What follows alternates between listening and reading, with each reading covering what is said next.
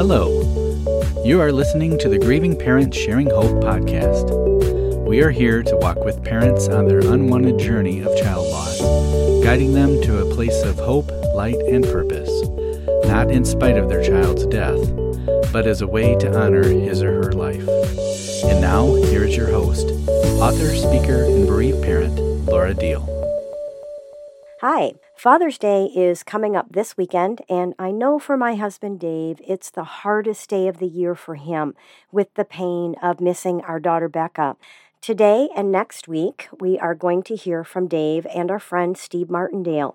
This is a recording from several years ago when I did an online summit where I interviewed 18 different bereavers with 20 different topics. I'll share more about that later. In this discussion today, you'll hear me refer to the fact that it has been five years since the death of both of our daughters, but I just want to say it's now been 10 years for both of us.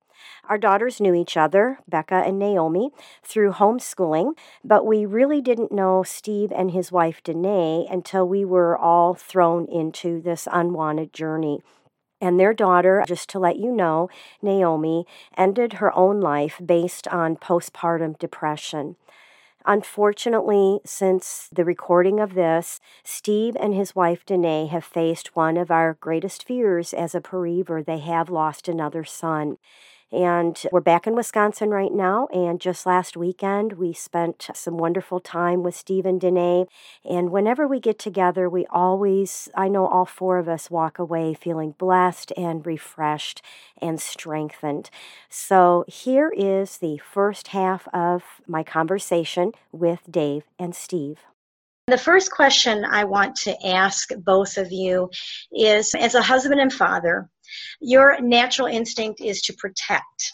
And so I am wondering how this came into play with you both lost daughters. So, how did that come into play with just that manly instinct of wanting to protect your family in the whole situation, everything?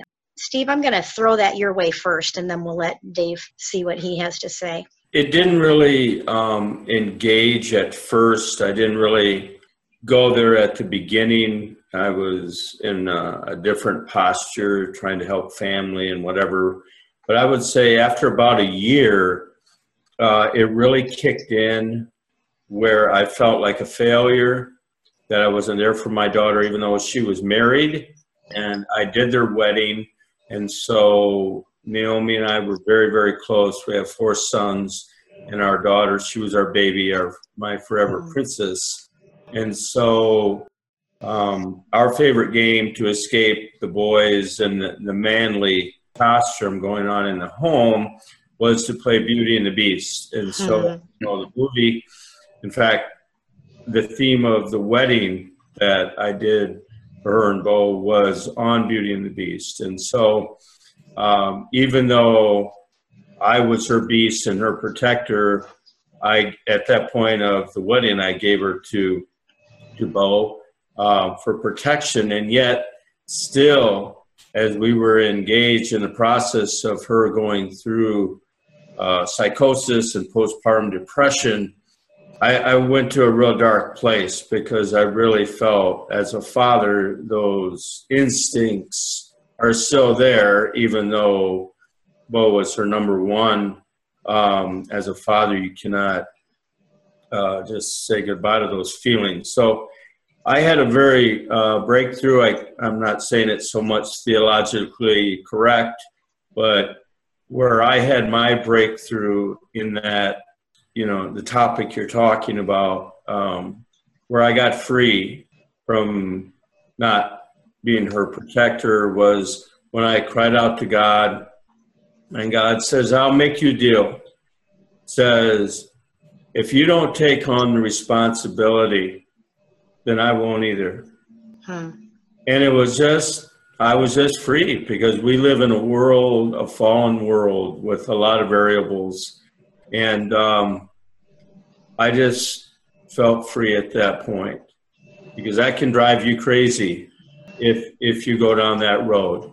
And uh, so God gave me real freedom uh, that there's casualties, and she was a casualty in this war that we're in. Mm-hmm. Dave?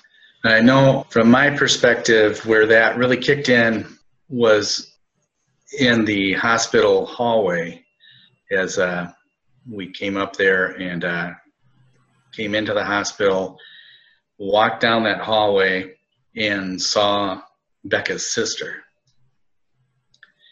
And asked her if uh, Becca had made it, and she just shook her head and fell into my arms.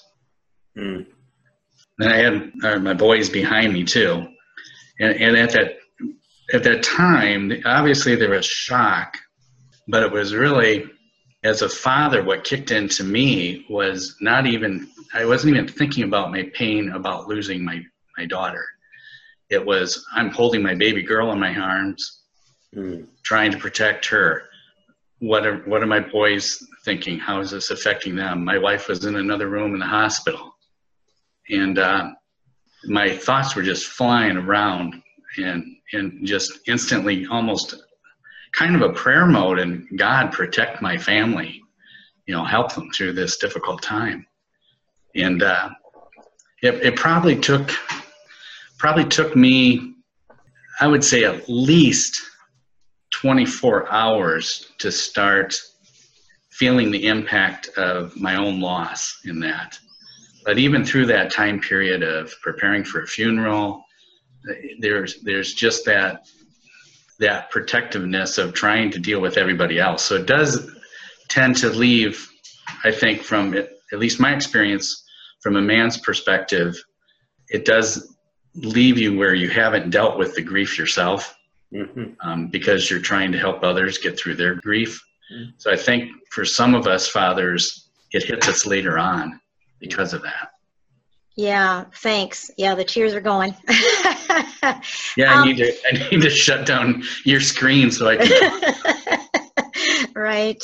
Sorry. That actually brings me to an interesting point, Dave, because you wrote a chapter in my book when tragedy strikes and something you talked about specifically was about how grief shatters into every part of our world especially you as a man because you men tend to live with boxes and would you just share that here you know kind of what you said sure. in the book about that one of my favorite marital teachings was from uh, pastor mark gungor um, laugh your way to a better marriage and he talks about the mind differences between men and women uh, typically. And as men, we tend to have our minds just tend to be a bunch of separate little boxes.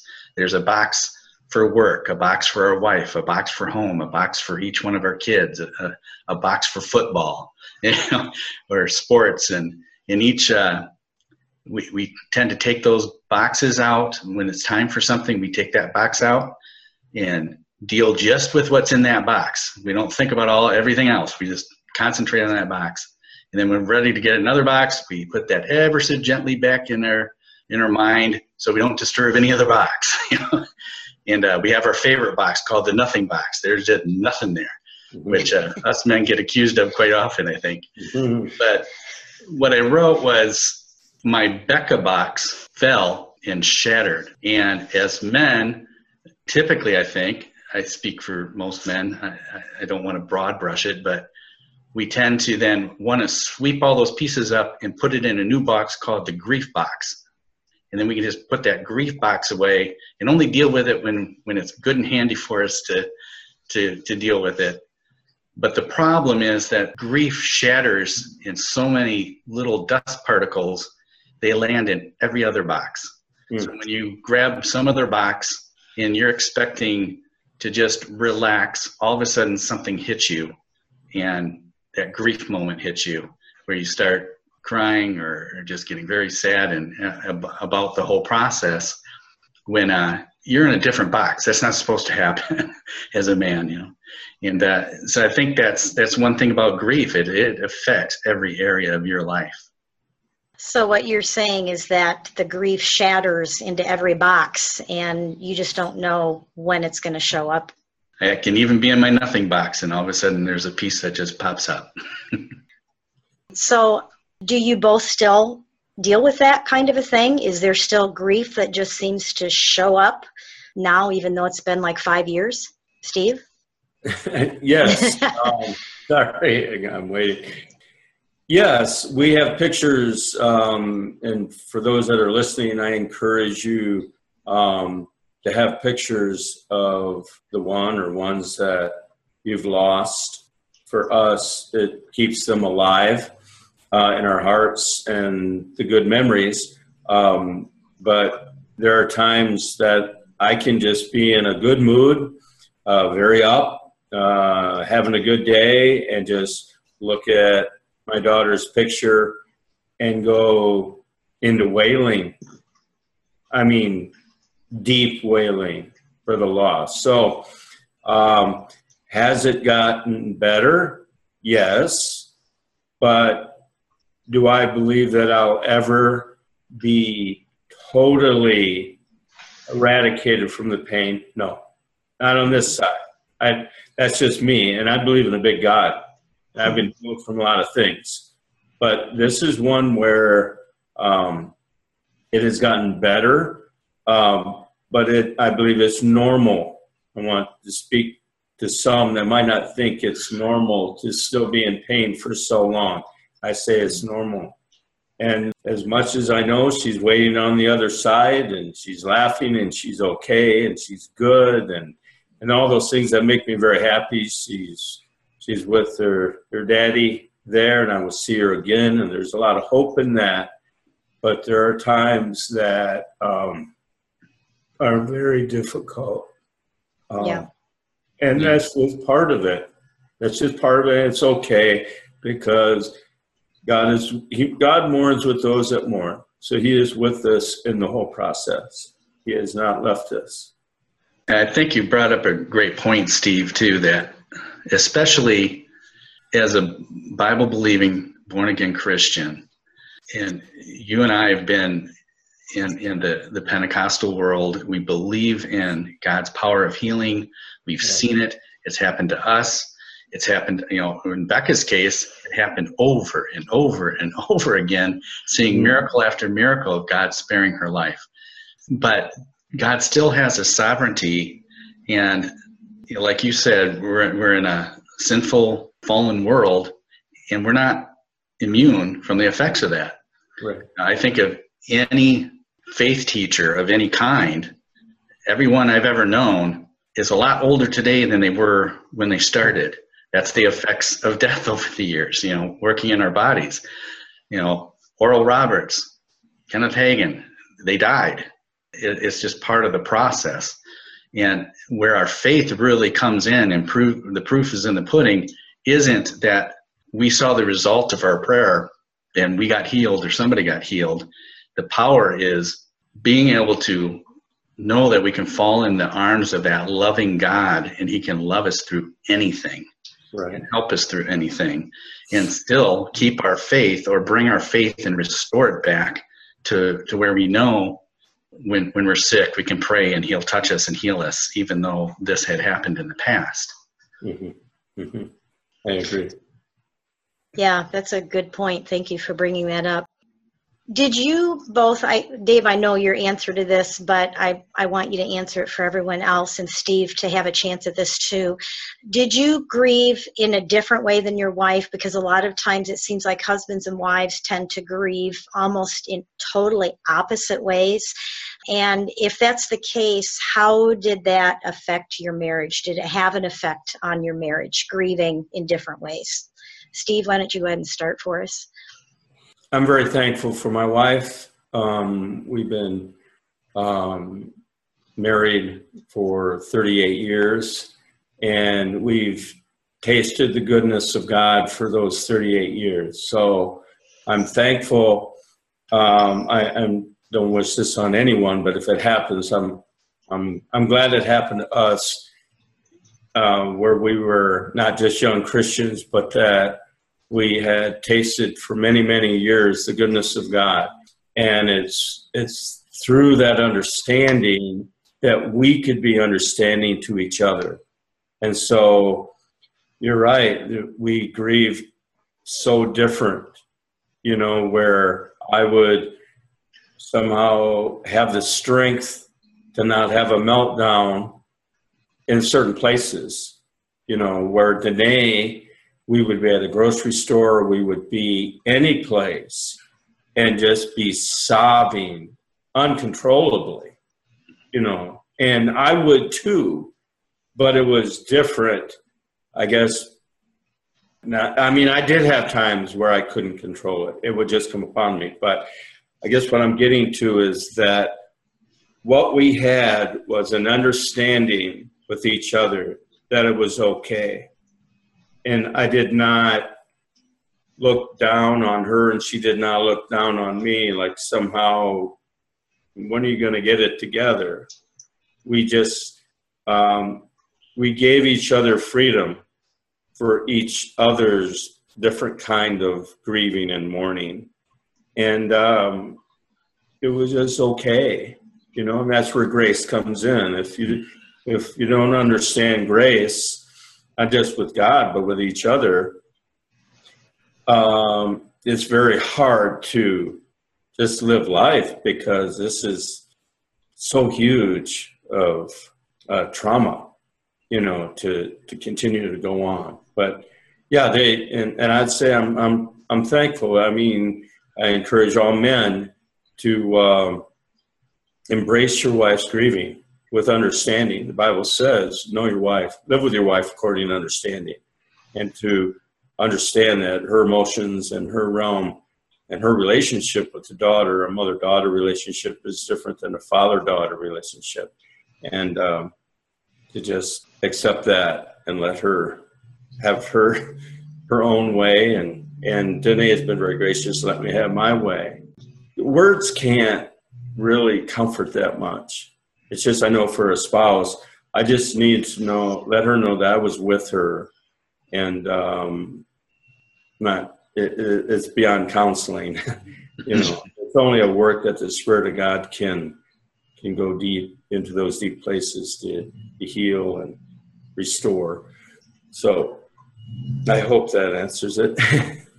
yeah, you brought up a great point about you know, grace is so so important, but not always easy to to follow through with.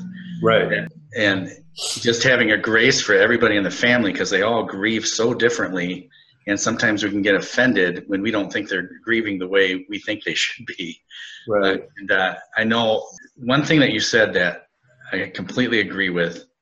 Our relationship with our child is incredible and awesome, but I don't think there's anything like the spiritual connection that a mother and the child that she mm. carried for nine months in her womb that that just can never it's never separated you right. know the umbilical cord is but that isn't and there's a severing when that child dies that i think the mom goes through that sometimes the dad has a hard time understanding it's mm. not that we're not grieving and hurting like they are but i think there is something different there yes uh, i think the other thing is grace grace is a choice. As a man we have to choose to uh, give that grace because so many times you know we'll see our wife crying and looking over pictures and memories.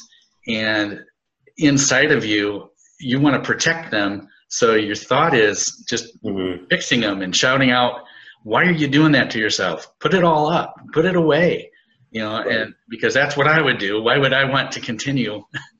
You know that, i want to get my mind off it. Why are you burying yourself into it? But that's a part of the grief process that they have to go through. And if i said those words it could potentially be very it's not that they don't appear to me but mm. i have to make a choice not to to say anything at times. Yeah. and um, that that goes with any I, I know one thing that's affected my wife a lot is the the fogginess of, of thinking, especially early on, the first few years. Mm-hmm. And I understood that and I, I got it. Mm-hmm. But that didn't mean there weren't times that it frustrated the heck out of me. It's like, my, my goodness, you know, um, because you have to deal with that. But that would not be loving of me to get on to her about that. Look, you've got to get over this. Mm-hmm. You know, we're supposed to love our wives as Christ loved the church, and that means dying to our own selfishness of you're making me uncomfortable. Would you stop that? and and changing to I'm here for you. I understand. I don't fully get it necessarily, but I love you, and and I'm gonna I'm gonna be there for you, type of thing, and and kind of dying to our own self in that way. I, those are the areas I think can really. They say that close to 80% or higher of marriages are broken up through tragedies like this. Some question the validity of that, whether it's true or not, that statistic. One thing is for certain every single one of those relationships is strained and strained more than ever.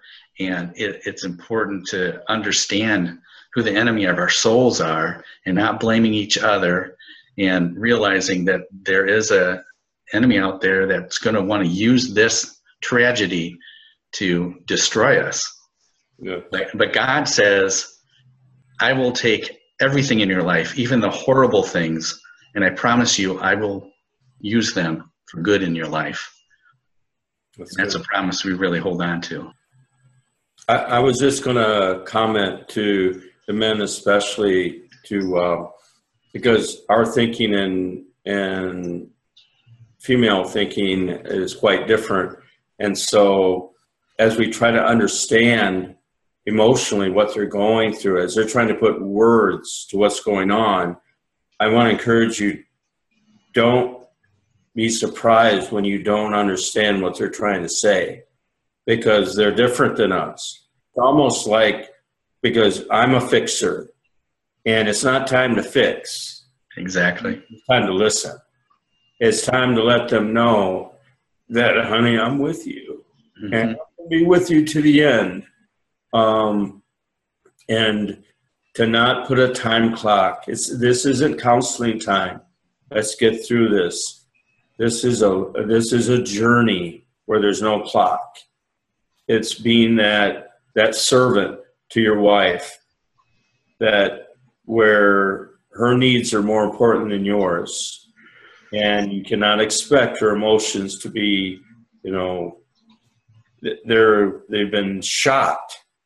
And so when there's no like warm kiss or there's no certain times where you wish there was more affection or whatever your expectations you cannot have expectations on your marriage like maybe you did before you have to consider what has happened and your goal is to love your wife to the end without any strings i couldn't agree with that more that was well said steve I'm just loving listening to you two, just letting you two talk and share your heart about all of this.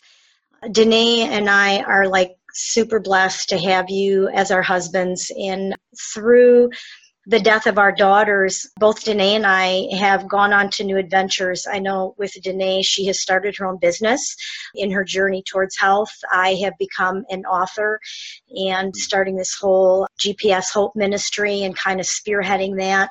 And so we are very blessed to have husbands who are behind us and support us. And that's very obvious by the things that both of you have been sharing. So, a question I have for you now is we may have women who are watching this because they want to fix their husbands. Okay? They want to get their husbands on board and because our grief is so different and because our husbands want to fix us and they don't allow us to grieve is there anything any suggestions you could give to the moms and the wives who are watching this what is the best thing that we can do for our husbands? You know not just thinking of our own grief which is really hard to do. It's really hard to get past realizing my husband's hurting my children are hurting.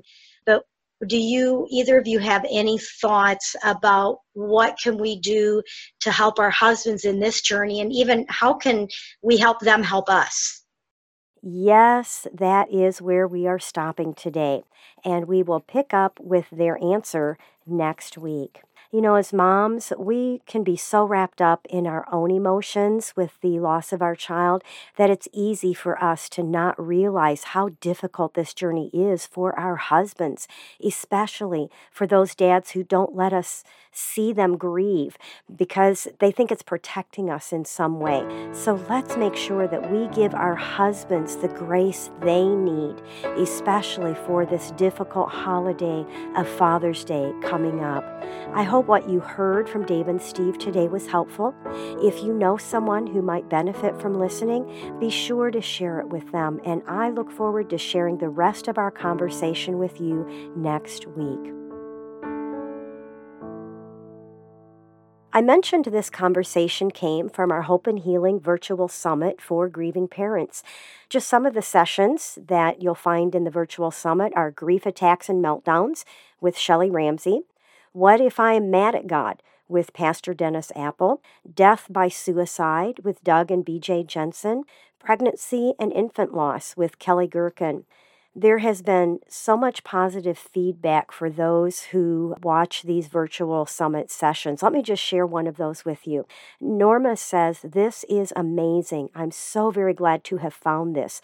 All your speakers so far have been helpful in some way.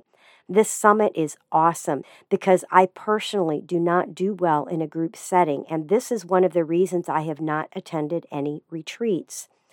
So, we make this virtual summit available to anyone who wants to get it for a very reasonable price. You can see all 18 sessions and 19 speakers by going to gpshope.org slash virtual summit, V-I-R-T-U-A-L S U M M I T. Now, I will also have a link to that in the show notes you can click on and just go right there. And on that page, there's a place where you can click to order the summit. And since they are digital, you will have immediate access to them. It was also mentioned that Dave wrote a chapter in my book, When Tragedy Strikes Rebuilding Your Life with Hope and Healing After the Death of Your Child. If you want to know more about that book, you can go to gpshope.org slash WTS for When Tragedy Strikes. The book can be ordered directly from us, and I sign each book that goes out, or you can find it anywhere that you purchase books. Let's go ahead and go on to our birthday segment. Connor Combs was born on June 16th and is forever 25. Calvin Joseph Kendricks Jr. was born on June 17th and is forever 28. Joe Luzzo was born on June 18th and is forever 17. Tony Positeri was born on June 18th and is forever 38. We join with these families to celebrate the day their child came into this world. We know it will always be an important day if you would like to have your child's birthday announced in our birthday segment the week of his or her birthday, I would love to do that for you. All you have to do is go to gpshope.org slash birthdays. Just fill out the form with the information we need, submit it, and I will add your son or daughter to the birthday segment. And now I'm going to turn this over to Dave to wrap this up. Thanks, Laura. I just wanted to say to the fathers that are listening if you're like me, Father's Day is one of the hardest, if not the hardest, holiday of the year. I know it has been for me. Even though over the years it has gotten easier, it certainly wasn't the first few years. You see, Becca was the one that first gave me the name Daddy. As the years have gone by, while the pain may have lessened, the missing hasn't. But the memories of my little girl have grown more precious. They have become the honey to the bee sting. I pray that this Father's Day you will begin to taste the honey of your child's life more than the sting of their death. So hold on. Pain eases. There is hope.